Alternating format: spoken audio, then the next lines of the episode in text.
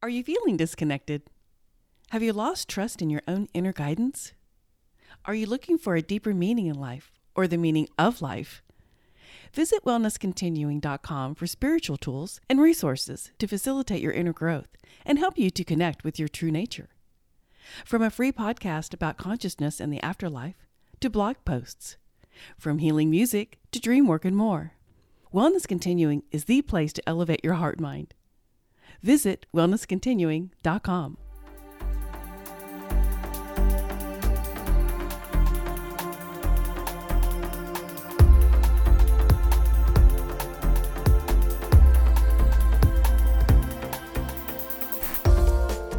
Welcome to Life Continuing, conversations that explore consciousness, healing, and infinite existence. I'm Tanya Berg. Annette Marinaccio is a certified public accountant and an accomplished healthcare executive. Annette's mother in law led her on a path after she died to prove that there is, in fact, an afterlife. Being a hardwired, analytical, left side brain dominant person, Annette had to be convinced with visible, tangible, and otherwise unexplainable occurrences. Annette takes us through her experience of being guided and educated about the existence of the afterlife by her relatives in her book, Your Soul Focus. After understanding that the afterlife is existent, Annette learned how intricate and extensive our souls and our journeys are. Listen now as Annette speaks about how this all happened and how she is one of the few people who has been able to experience the other side without direct access to it. Annette, welcome to Life Continuing. It's lovely to have you on the show. Oh, thank you so much for having me. I'm uh, honored to be here, to be a guest. Wonderful. I love your book. It's called Your Soul Focus. And you focused on how basically your relatives, your family on the other side, has awoken you to the afterlife. That's absolutely true. And, you know, I can't say that I was skeptical because I really didn't think about it too much. I was just sort of busy living, you know, my life. And um, once my relatives sort of, I, I'll have to say, made a concerted effort to start waking me up to the afterlife just very methodically because they knew that's what it would take for me to accept it and digest it. Um, yeah, it was. It just totally was life changing, you know. But yeah, that's what happened. They woke me up to the other to the fact that they're still here. so what um, what's interesting is uh, you're an accountant and very analytical. I'm a CPA, and so my uh, the left side of my brain, which is that kind of computer analytical, you know, type of math uh, side, is um, very very dominant. I don't have a lot of the um, sort of creative side of things going, you know. So um, it, it took a lot for me to understand number one that there's an afterlife and then once i understood there was an afterlife what it's about and um, and I, I think that my just my relatives on the other side and eventually my spirit guides um, really needed really knew that I would need that kind of methodical walking through everything step by step. And that's what they did. They really uh, took about three years, and it was like one piece of information at a time and another piece of information at a time. But I think the fact that I'm a, a CPA um, has made the the book Your Soul Focus very like relatable because it's written like an accountant might write something, uh, not in tax code or anything, but just very you know systematic, and um, you know people from from what I've heard from uh, readers, they said, "Wow, you're just like one of us." and yet you wrote a book. So I think it's very relatable to everybody because I'm an accountant. Absolutely. It definitely is. Tell me about the pom pom story because that just is, you know, really gets me in the heart chakra. I just love that story. Right. So that I would say was was obviously a very pivotal uh, turning point for me. It was um, five year, five days after we had buried my um, mother-in-law, and she died prematurely. She died at 68 years old, pancreatic cancer. So I would say prematurely. It was horrible death. And we have, a, I have a very small, close knit family, and so um, my kids, my um, husband, myself, we were all really, really distraught and, and devastated. And um, we buried her on a Saturday, and then it was probably that following Wednesday or Thursday uh, before I was going to work and before my daughter was going to school. My daughter was 13 at the time. Um, we were just sitting at the breakfast table, and she just very matter of fact said, um, So, grandma gave me some pom poms yesterday. And I'm like, Which grandma? you know, like, I knew she hadn't seen my mother and her other grandmother we just buried. So um, I was, and she was like, Grandma Lucille, who's the my the, my mother-in-law who had just passed and i was like what are you talking about how could she have given you pom-poms and so i was sort of listening to her curiously you know and in the back of my mind wondering maybe she's going through some horrible grief situation where she's hallucinating and i don't know you know but she was very concrete and matter of fact about it and she said well yesterday in art class um, we were making three dimensional cards, 3D cards. And I decided to make um, a 3D card with 11 green and 11 red pom poms on it.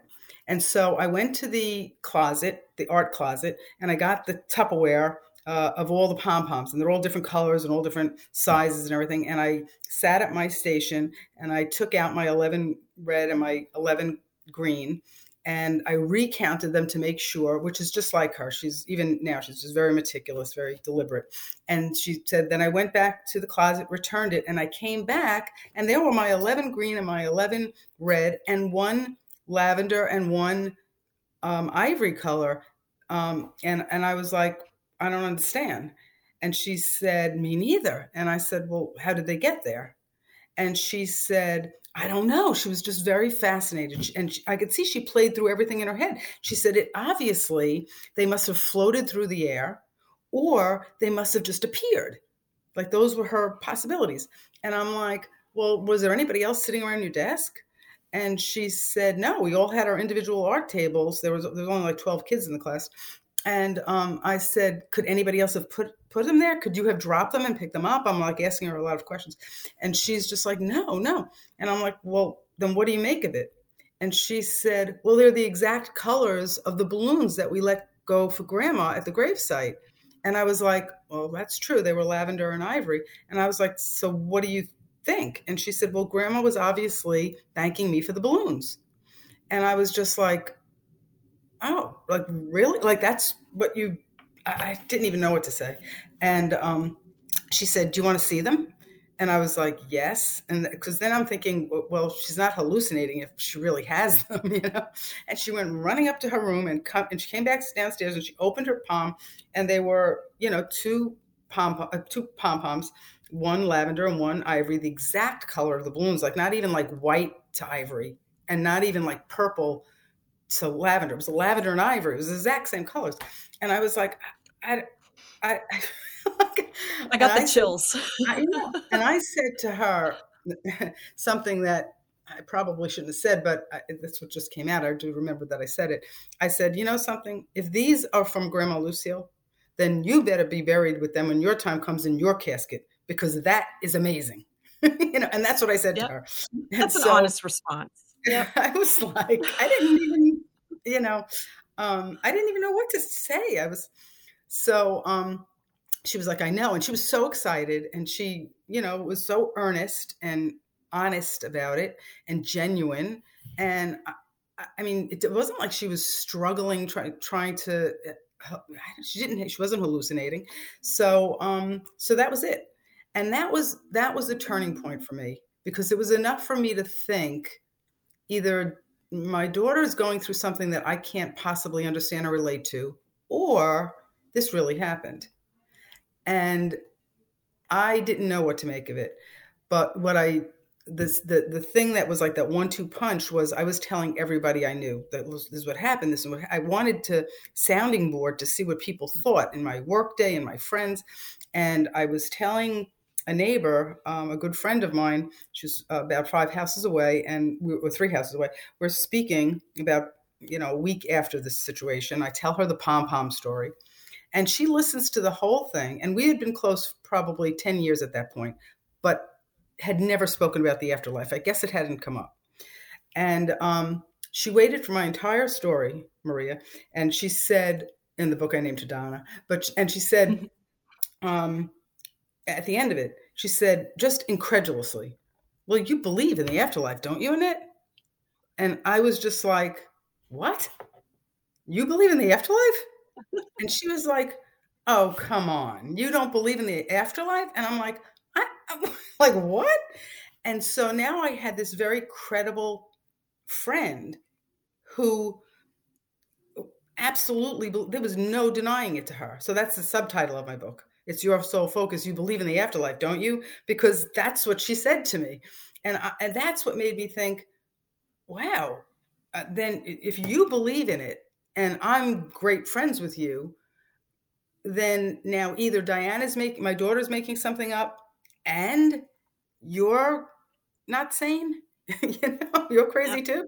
So right. maybe there is something to this. But those were the, that was a one-two punch, and it happened within uh, uh, really within two weeks of my mother-in-law um, dying. Right, and so that was my mother-in-law basically figuring out okay i've got to get through to annette like she she's a she's a conduit she's going to get this she's going to eventually get this and and that's what she was that's what my mother-in-law was doing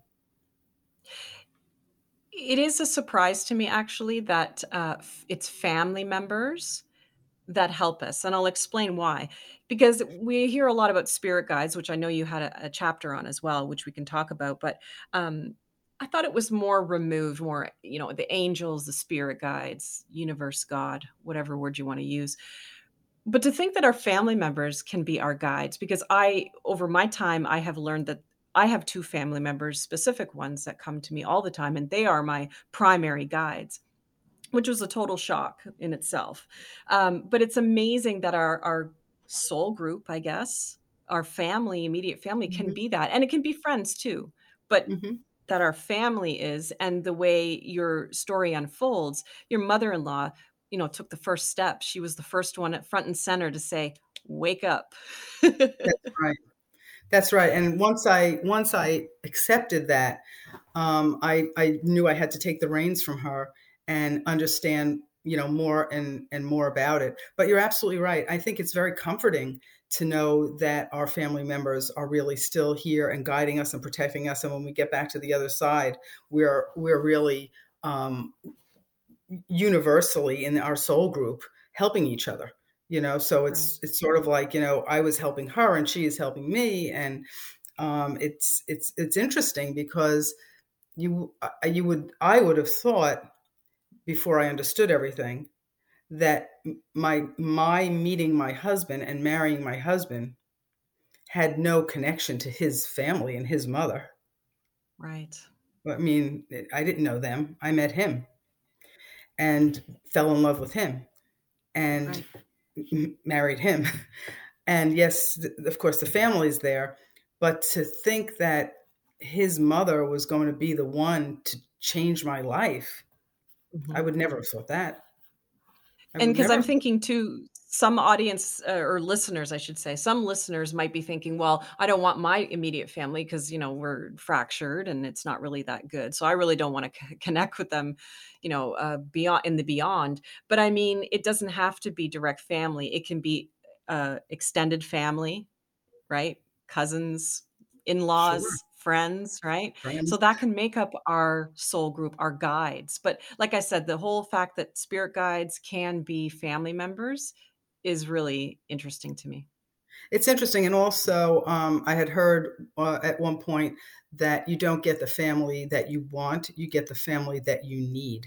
So, the interesting thing is, even when families are fractured, people don't have mm-hmm. good relationships anymore, um, it may serve a person well to look into themselves in terms of what about this family member is so bothersome to me because it may help stretch your own soul to just understand that. So I'm not saying that every family has to be so, you know, you know, lovey-dovey and close. Yeah. But at the end of the day, we do get surrounded by people that we need to to stretch our souls here. And so it, it makes sense that family members often have squabbles or are fractured or are distant from each other because it, it's a it's a hard relationship that family relationship. Absolutely. So. yes yes. So tell me about the train story because that's another one that really jumped out at me. Right so yeah so that one and again i don't you know being a numbers person i don't know why i remember things but i remember the date january 23rd and i had taken my of 20 uh, 2007 i had taken my um, girlfriend to see a medium because what was happening is as I was learning more about this, I was fascinated and I wanted to just share it with everybody that I was close to. You know, I was like, you're never going to believe this. You're never going right. So, um, and as I went to, I dragged a bunch of my friends and family to all kinds of different medium events. And I really didn't do any one on one kind of things because people say, well, you know, mediums will take advantage of your grief. I wasn't really terribly grieving it was my mother-in-law and it was a year and a half prior. So i was really fact finding i was not in grief to be clouded by misjudgment or anything like that. I was going in with a, an unbelievable sense of curiosity and just wanting to understand. And and i wasn't skeptical and i wasn't gullible. I just was an accountant. I just needed to make sense of it. That's that was my objective. And what I found as I went to these various events is the souls on the other side would unfold things for me at these events that helped me get a further understanding about the afterlife. And so I, it wasn't always that I was going to these things and it was just entertaining. I would learn something that I had not known before. And, and that was what was amazing to me.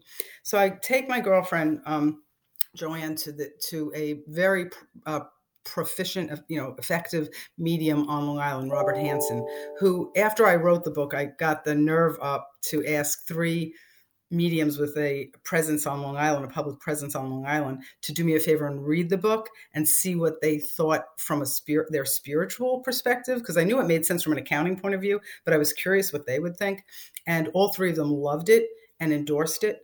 Um, so I have their like endorsements on the back of the book and inside the book. But one of them was Robert Hansen. So I took my, my girlfriend to see him, and um, that we were in a gallery setting like you might see on TV, like uh, John Edward when he reads people or whatever. And I think there are probably 50 people in the room. And again, I'm not looking to be read because I have no message I need to receive. I'm just fascinated by it and I want to learn as much as I can.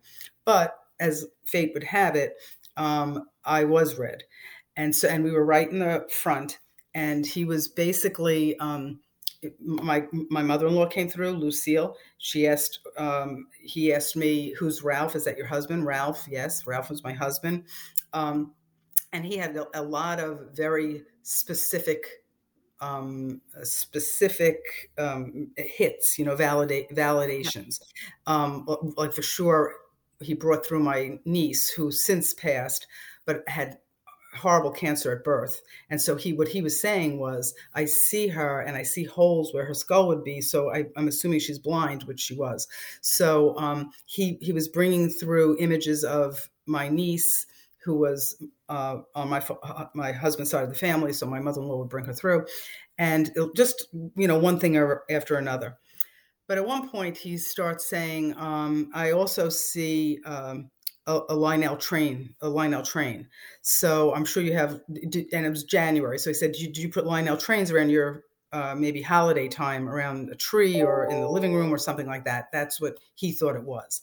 And I was like, No, I don't put any Lionel trains out because we don't. And he said, and he's struggling and he's thinking about it and he goes, did you um, have Lionel trains as a kid when you were home, you know, in your, your parents' house? Did they put ho- at holiday time Lionel trains? Like maybe some people do Christmas Village or something like that. And I said, nope, nothing like that, nothing like that. And he said, did you ever go on a Lionel, uh, on, a, on a steam engine kind of train trip, like on a vacation with your mother in law? And I said, well, we were on a steam engine trip in Pennsylvania, but my mother in law wasn't even with us. And he's struggling with this. And and that's this is another fact that makes me believe mediums is if they were really just doing a magic show like i would have thought initially when i was first started with this i thought you know that's some kind of magic act then they wouldn't want to in front of 50 people be wrong repeatedly repeatedly repeatedly They would give up, they would work with the information I was giving them and move on. They would try and save face. So it always was interesting to me when a medium would insist on going down the really wrong road, you know, and he was insisting. I mean, he was spending, you know, now we were almost like three minutes of everybody's time, and he's obviously wrong. I don't work with Lionel trains. I have no Lionel trains. I went on a steam engine like way back with the kids. It didn't even move. We were just sitting there. My mother in law was not with us. He obviously was just wrong, and he wouldn't give up. Um, and finally, after probably, I'm going to say almost three minutes, he backed off. I, there was nothing I could give him. It was like, you know, and then he asked one other thing. He said, "Who is Dom? And Dom is my father in law. So I, it was all my mother in law coming through.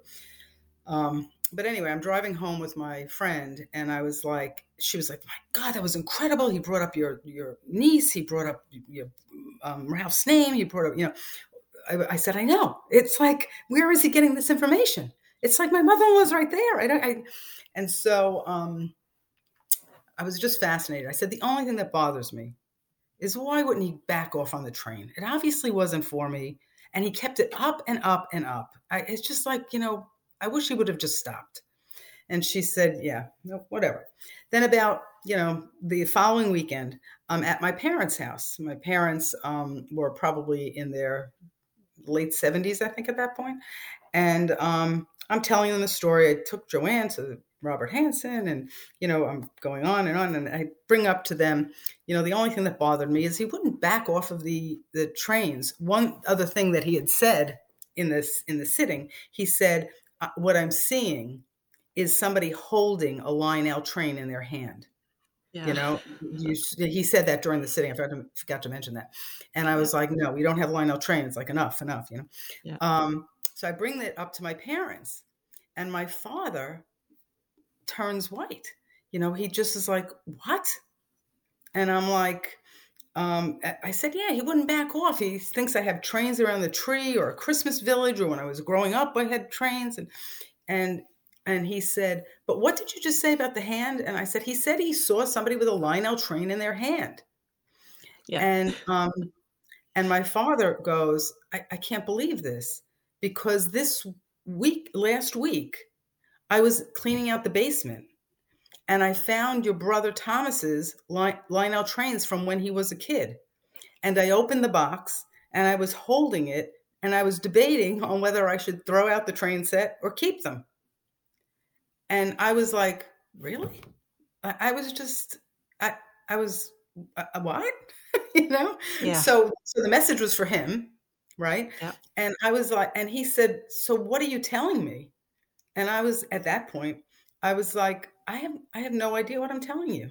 I have I have no idea. I'm dumbfounded that this was not a miss. Yeah. This was a hit and not for me, but for you." Yeah.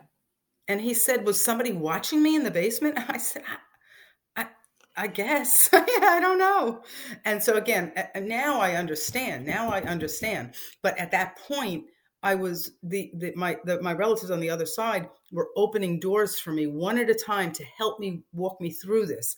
But now I understand that they are right there, and what they were trying to show me was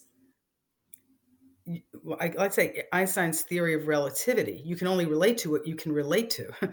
Right. what they were trying to show me is even though you think you know something or know everything, you don't. There are things outside of what you know right now and see right now that are occurring. And we see, and we, you know, we see it, but you cannot understand you don't know everything. And that's what they were trying to show me they were trying to show me that yeah they were there. They were there with my dad. They saw my dad and they conveyed it to me. And i was so positive he was wrong and he was not robert hansen he was right. So that's what they were trying to show me. And and and that's really what my book sort of unfolds like chapter by chapter. It's just mm-hmm. i only i had so many more examples than what i have in the book. But what i tried to do was just include enough examples to get the point across. the the, ed, the sort of educational point across, mm-hmm. and that's why I included that chapter because that was just it was mind blowing. It was mind blowing, but yeah, that's the, the the train story. Right, right. You talked also a bit about uh, the frequency when it comes to being here and connecting, and then those on the other side. I'm always pointing up, but I know it's everywhere. um, so frequency so they have to lower our loved ones have to lower their frequency to slow it down a bit and we have to speed ours up through relaxation or meditation can you talk a bit more about yeah. that yeah so that and that's interesting to me because i'm not uh, science based at all so it seems opposite to me it would seem that um, their frequencies are it would say we we connect with them more when we are more calm, like sleeping. And when that happens, our frequencies are raised, which seems the opposite to me. Like I would think if we're resting and we're sleeping, like because you feel like your energy lowers, but somehow your frequency is raised during that time. So when our frequency is raised, when we're meditating or we're asleep and our frequency rises, and the souls on the other side who have a very high frequency can lower their frequency to meet ours. That's when those priceless communications happen. And some people innately, um, like a medium, are e- are very easily able to raise their vibrational energy or raise their frequency to a level higher than other people, and it makes them really like a portal so that the, the the souls on the other side will sort of see that almost like a, a like a an antenna that's up. They'll see that that's somebody that we can get through to. And um, i don't have that ability at all but it was interesting. I was um, honored to be a speaker at an event over the summer and because of the book. And someone in the audience very very young girl surprised me you know, and said to me, you may not think you're that that you have that antenna up because you can't connect with the other side, but you must have the, a similar antenna. They must have realized they could get their points through to you enough for you to write this book. And I was like, oh, that's interesting. So um so yeah so they, they'll get through any way they can i have a, a, friend actually who said to me after i wrote the book she said um, geez, your mother in law must have been such a strong individual. And I was like, she was strong, but I don't know about so much stronger than anybody else. And she said, well, then you guys must have had the closest of relationships. And I was like, we were, we were very close and loving, but I think like any loving family member, like I wouldn't say it was anything super extraordinary. And then she said, well, then why did, why did she pick you to come through to? And I was like, I don't know. And then she thought about it and she said, oh, I know why, because she knew you'd write the book she knew you you being an accountant, you would you would get your your act together and put the put it in writing so that other people would benefit from it. You you would share it. And I was like, well, that's true. Because once you put something out, like I put out this book, there are so many people out there. I mean, thousands, tens of thousands that have such similar stories, story after story after story after story. Um, so it's it's not like I'm the only one who has these occurrences. Like once you're open to it, everybody's uh, so many people, not everybody, but so many people. And so I think I must have I, am coming around to understand that I probably also have my antenna up in, in some different kind of way so that they're using me as a portal because they wanted me to summarize what they had to send to me in a way that's very digestible you know absolutely yeah. yeah and i'm just thinking too uh, you know we can all connect in some way but we're not all going to be uh, mediums that can sit in front of people and just read everybody and bring through with high accuracy it'll come out in different ways so like you said your antenna was up enough to be triggered and to gather facts and information and then make it very organized and uh, put it in yeah. a book and that's your gift to the world that's your mediumship reading for the world exactly and that's what that young girl said in that in that um, forum where i was the speaker Um, and she she said that, and I was like, you know, she couldn't have been more than probably 23, 24 years old, maybe 25. And I was like, wow, yeah, you're absolutely right. I, I didn't think of that. You know, I hadn't thought of that. I couldn't figure out why me. Um, but, you know, but yes. I had a guest recently, just makes me think of this. Um, I always say, you know, always a student, you know, always remembering there's always stuff to learn. But he said, uh uh always a student and a teacher at the same time. So maybe this young lady was here to learn from you, but then that switched around in that moment where she became your teacher for that one thing.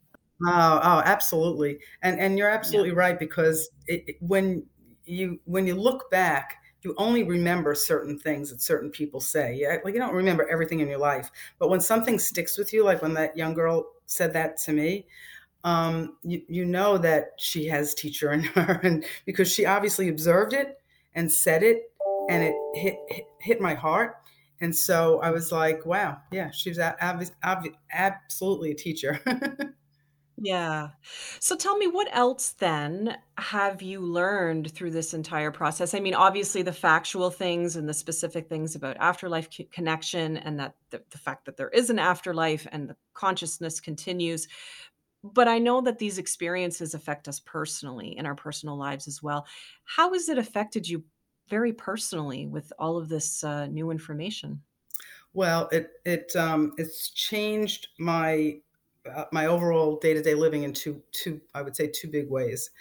Um, the first way is that before I understood that what what we're doing here is a teeny teeny teeny tiny sliver of our soul's existence and i really thought like a, a lot of people think like this is it and so i felt um, a lot of pressure to sort of get it right i was uh, more of more i would say more of a high strung type a personality i still am a very type a personality but there was a lot more pressure on myself I, I just simply don't have that pressure now because um, I understand that the understanding that it's really not all about here, that it's really this is it. This is very important here, but um, it's going to end, and and we are going to go on. So that so it just let instead of me living just for my family, for myself, in a bubble, just living my my day and being stressed out about my day and stressed out about the kids and stressed out about work, um, I, that level of stress has dissipated to some extent. So that's the first thing. The second thing is I feel um, a sense of responsibility to share this information. So whenever I whenever I can and whenever I think it makes sense, because it's certainly not a topic for everybody, uh, I will try and broach the topic with someone if I think I have information that they may benefit from. So, um, so for instance, uh, throughout the years, one of the reasons I put the book together is because after I had learned everything I had learned, I sort of felt like, okay, I'm done. I know everything I need to about the afterlife. Let me live my life differently and and get on with it. And that pro- that process probably took about three or four years. So my mother-in-law died in 2006, somewhere around 2010, I would say. I didn't need to learn anymore. I don't frequent medium events anymore. I don't read like I was an avid, avid reading every book out there on the afterlife um, from every different perspective. I'm not doing that anymore. No more articles. Like I, I sort of felt done. I understood it. But what I found is that the universe kept putting me in the path of people that could use a piece of my knowledge. So, for instance, a coworker whose brother just died, or a friend whose father died. And I, what I found is the universe kept putting me in the path of people who, if I could just give them a piece of what I had learned, they would be more comfortable with the circumstances they were in. And and not only not only death circumstances but even like um, real life circumstances like somebody would be struggling with their their three year old child going through the terrible twos or whatever. And i would think to myself hmm, that child chose this parent because that's something i learned is you choose before you come here and i would and that would be you know so i would say to the person who's struggling I just want to say this. I have this different perspective about um, life, death, whatever.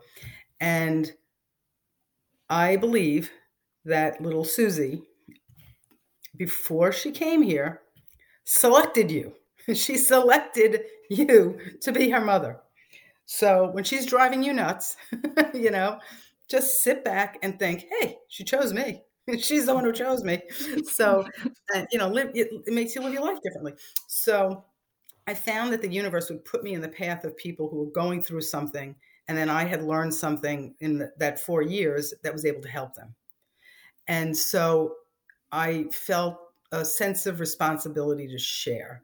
And um, and that's why I ended up really writing the book too, because it's like, how many times can I say the same thing over and over again? I'm going to put it in a book, and if everybody is, I'll just say, here it is, it's in the book.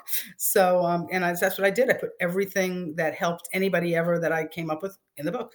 But it was just that that those are the two things. It it allowed me to live a, a, a I'll say a larger life, you know, like a more broad life, not just about myself. And then also it allowed me it, it, provided me a sense of responsibility to share that knowledge wherever I possibly could. Yeah. And I know that you have a Catholic upbringing, and that came into play and kind of collided together. Um, can you tell me a little bit about that and if Catholicism is still a part of your life? It is. It's very interesting because I uh, I was raised Roman Catholic and um, went to church all the time and et cetera, et cetera. And um, I I guess I did not connect or understand that the Catholic Church has such a problem with the whole mediums and afterlife and that whole thing. I didn't make that connection. I didn't. I you know I mean they talk about Jesus rising, and so I wasn't. Um, uh, you know, so I, I just assumed that life after death was something that the Catholic Church maybe wouldn't talk about all the time and embrace, but they wouldn't frown upon it. And what I learned is that they do, in fact, frown upon it. Upon it. And so, what I have done in my um, my life since then is what I do with many things in my life that I cannot reconcile completely and I think actually everybody does as part of the human experience.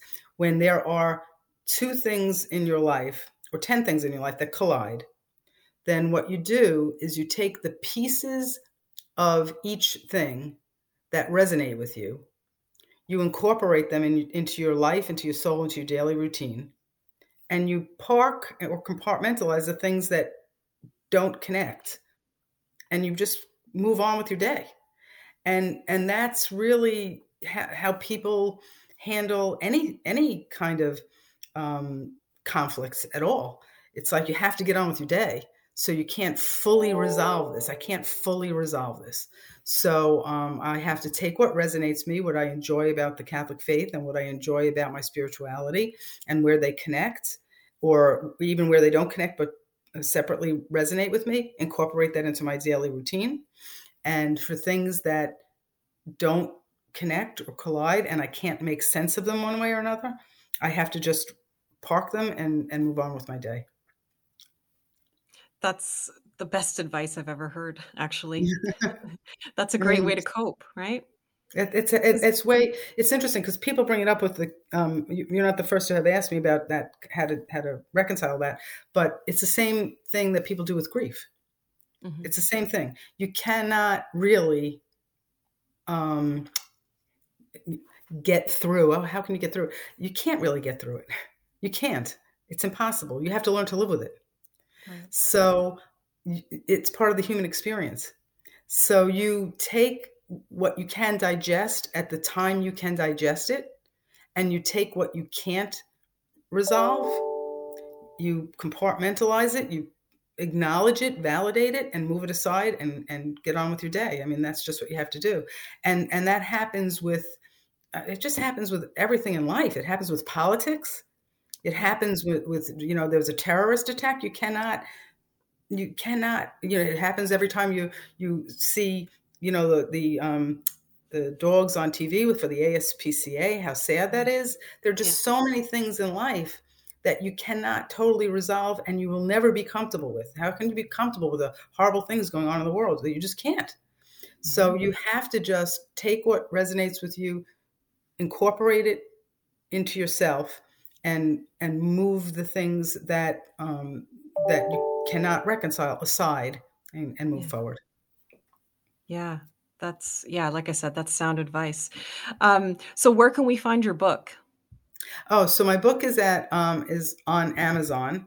Yep. Um, I have it in uh, paperback in the Kindle version, and I put it out in Audible too. I said once I sort of made the money back because I self-published it. So once I put the um, made the money back, I'm going to just sink the money into the book. You know, I want I really want Yes. to get the word out. You know, it's not. Yeah. I have a, I have a really great job, so this is not like my livelihood.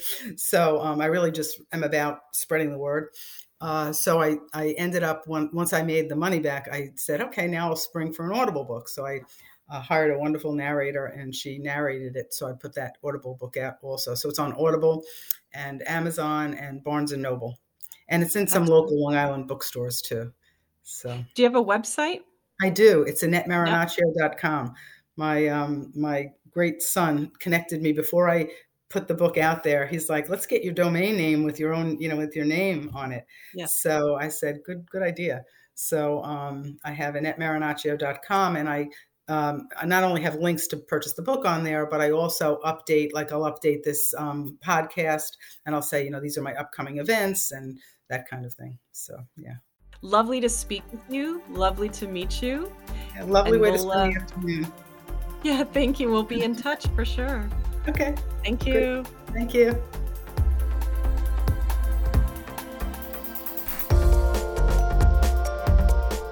Thanks for listening to Life Continuing. A special thanks to Annette Marinaccio.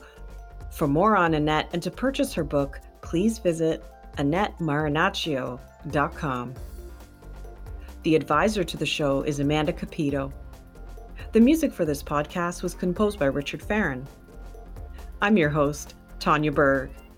Make sure to subscribe to the show wherever you listen to your podcasts and follow on Instagram at Life Continuing Podcast and check out wellnesscontinuing.com for spiritual tools and resources to elevate your heart mind. And be sure to join me next time, where we'll continue this conversation about life continuing.